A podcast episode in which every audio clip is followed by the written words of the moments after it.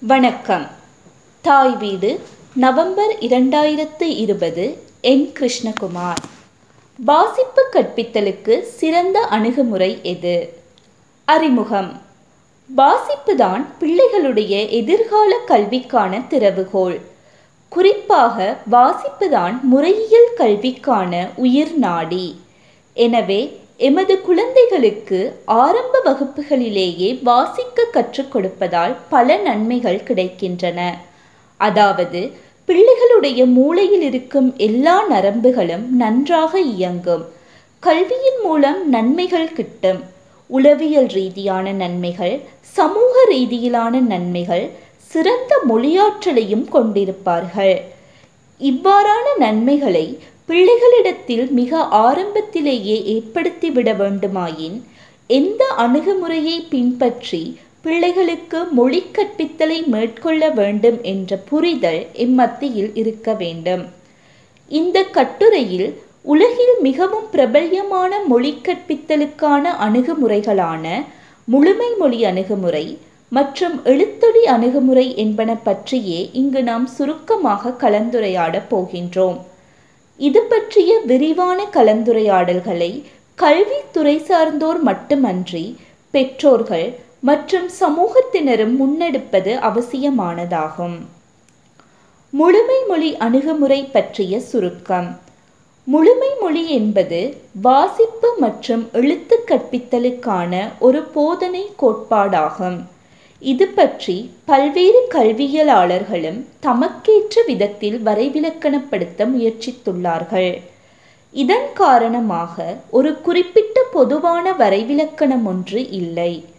எனினும் இதனை ஒரு மொழியில் பொருள் தரக்கூடிய வாக்கியங்களை உருவாக்குவதற்காக எவ்வாறு சொற்கள் ஒன்று சேர்க்கப்படுகின்றன மற்றும் பயன்படுத்தப்படுகின்றன என்பதனை விளக்குவதனூடாக பிள்ளைகளுக்கு வாசிக்க கற்றுக் கொடுக்கும் முறையாகும் என புகழ்பெற்ற மெரியம் வெப்ஸ்டர் டிக்ஷனரி வரைவிலக்கணப்படுத்துகின்றது.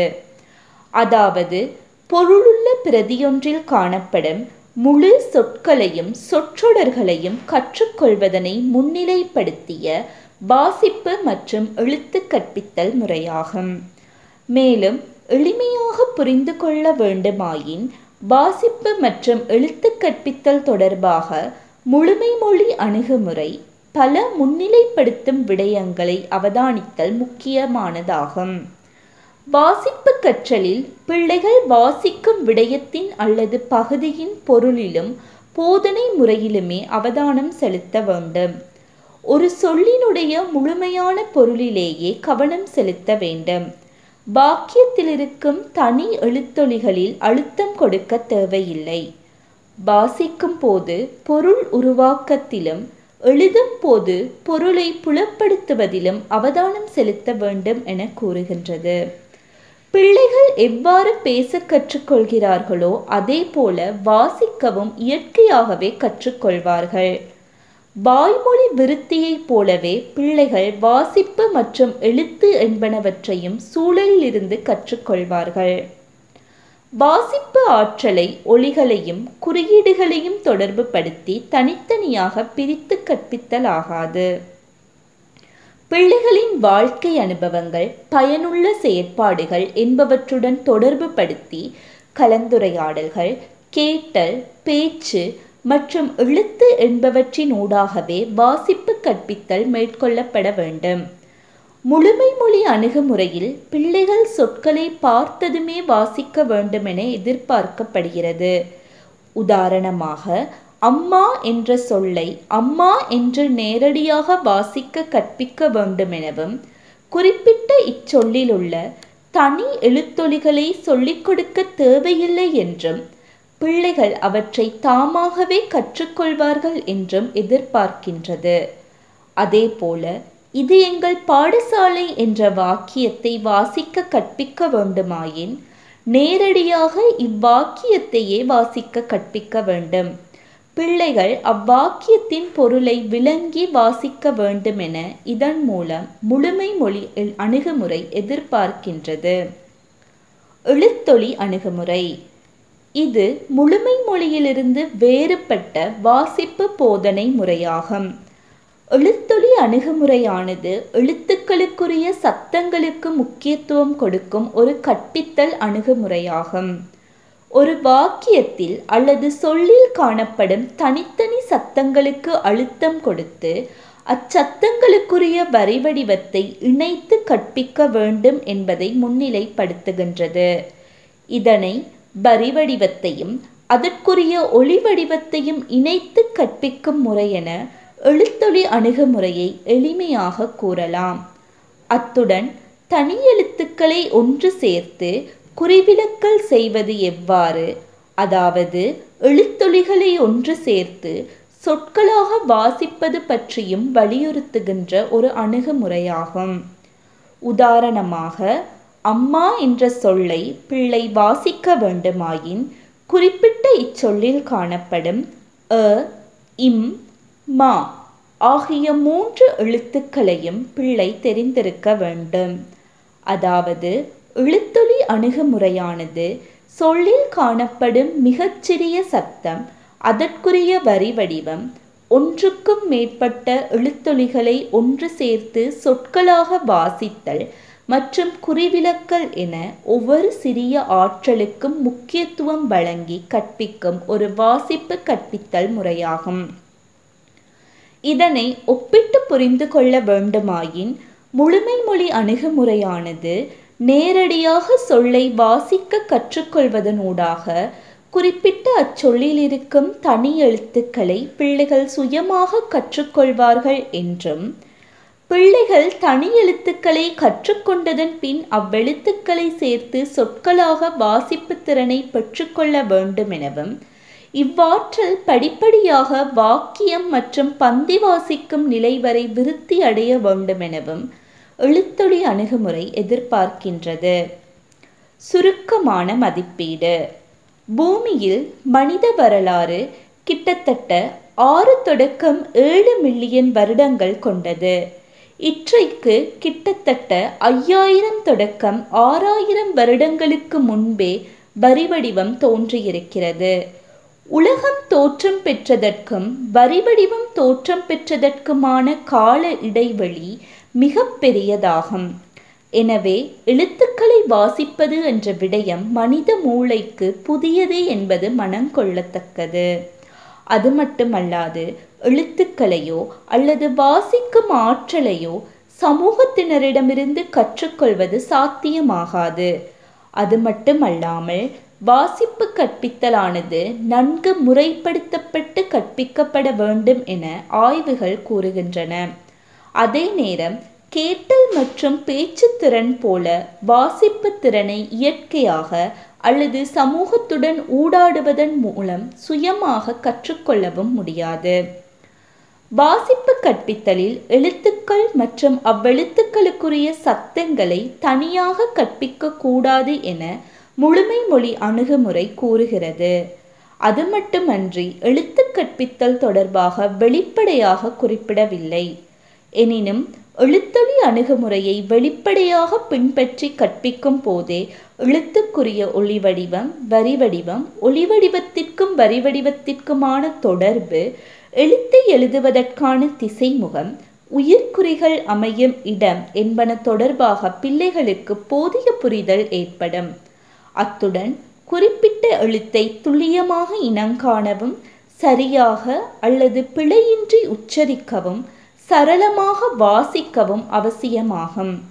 முழுமை மொழி அணுகுமுறையானது சொற்களையும் அவற்றுக்குமான பொருள்களையும் கற்பித்தால் பிள்ளைகள் அதிலிருக்கும் சிறிய கூறுகளான எழுத்தொலிகளை சுயமாக கற்றுக்கொள்வார்கள் என எதிர்பார்க்கின்றது.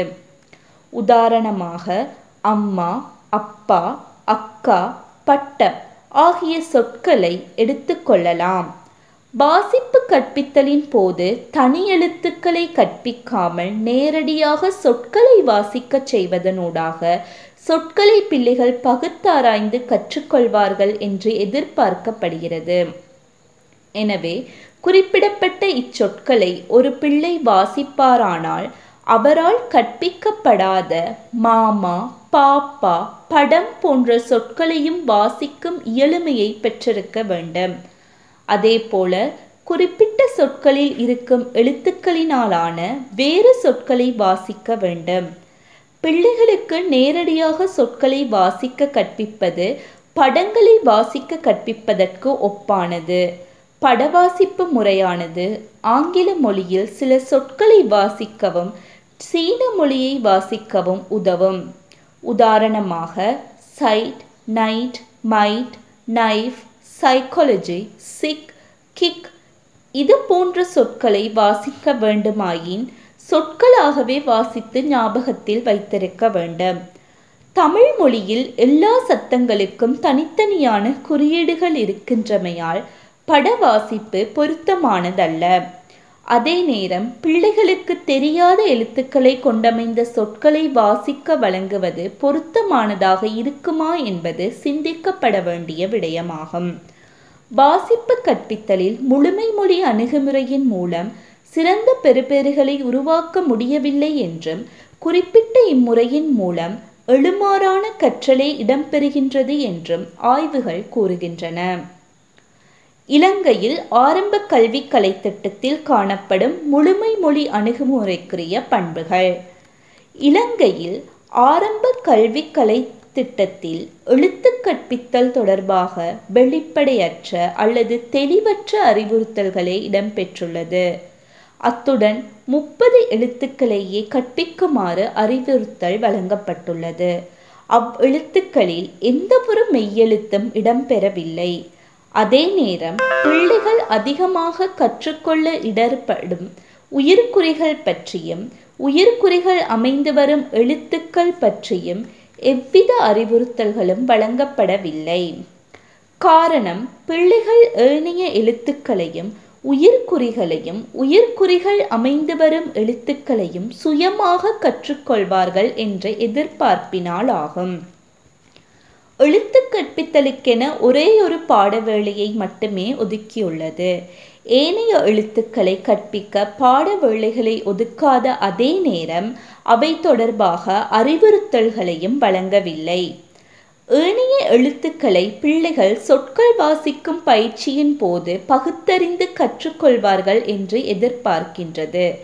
முதலாவது எழுத்தை ஆசிரியர் ஆசிரியர் வழிகாட்டியில் இருக்கும் ஆறாவது செயற்பாட்டில் கற்பித்த பின்னர் மறுநாளே அதாவது ஏழாவது செயற்பாட்டில் பிள்ளைகள் உயிர்குறிகள் அமைந்து வரும் எழுத்துக்கள் உள்ளிட்ட குறில் நெடில் எழுத்துக்களை வாசிப்பார்கள் என்றும் மூன்றாவது நாள் எட்டாவது செயற்பாட்டில் உயிர்குறிகள் அமைந்து வரும் கற்பிக்காத எழுத்துக்களாலான சொற்களையும் வாசிக்க வேண்டும் என எதிர்பார்க்கின்றது.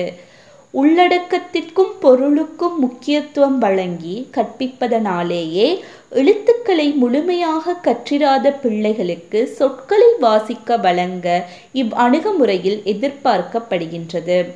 இது முழுமை மொழி அணுகுமுறையில் காணப்படும் முக்கிய குறைபாடு எனலாம். மாணவர்களுக்கு எழுத்துக்களை படிமுறையாக வாசிப்பதற்கும் எழுதுவதற்கும் வழிப்படுத்துக. மற்றும் வரி வடிவத்தை எழுதத் தொடங்குவதற்கு முன்னர் ஆசிரியர் பின்வரும் படிமுறைகளில் வரி வடிவத்தை எழுதி காட்ட வேண்டும் என்பதனை நினைவில் கொள்ளுங்கள் என்ற அறிவுறுத்தல் தவிர எழுத்து கற்பிக்கும் படிமுறைகள் குறிப்பிடப்படவில்லை. எனவே ஆசிரியர்கள் ஒவ்வொருவரும் தங்களுக்கேற்ற வகையில் பாடத்திட்டமிடலை செய்து கற்பிக்கின்ற நிலைமையே நடைமுறையில் உள்ளது. இது ஒரு வெளிப்படையற்ற முறைமைப்படுத்தப்படாத முறையாகும். உயர்குறிகள் கற்பித்தல் தொடர்பாக எதுவித அறிவுறுத்தல்களையும் வழங்கவில்லை. எனவேதான் பிள்ளைகள் உயிர்குறிகளை கற்றுக்கொள்வதில் மிகவும் சிரமப்படுகிறார்கள். காரணம் தமிழ் மொழியில் உயிர்குறிகள் எழுத்திற்கு முன் பின் மேல் கீழ் மற்றும் முன்னும் பின்னும் என ஐந்து நிலைகளில் அமைந்திருக்கின்றது. மேல் வகுப்பு மாணவர்கள் கூட உயிர்குறிகள் அமைந்து வரும் எழுத்துக்களை வாசிக்கவும் எழுதவும் இடம் இடர்படுகின்றமையினை பாடசாலைகளில் காணலாம்.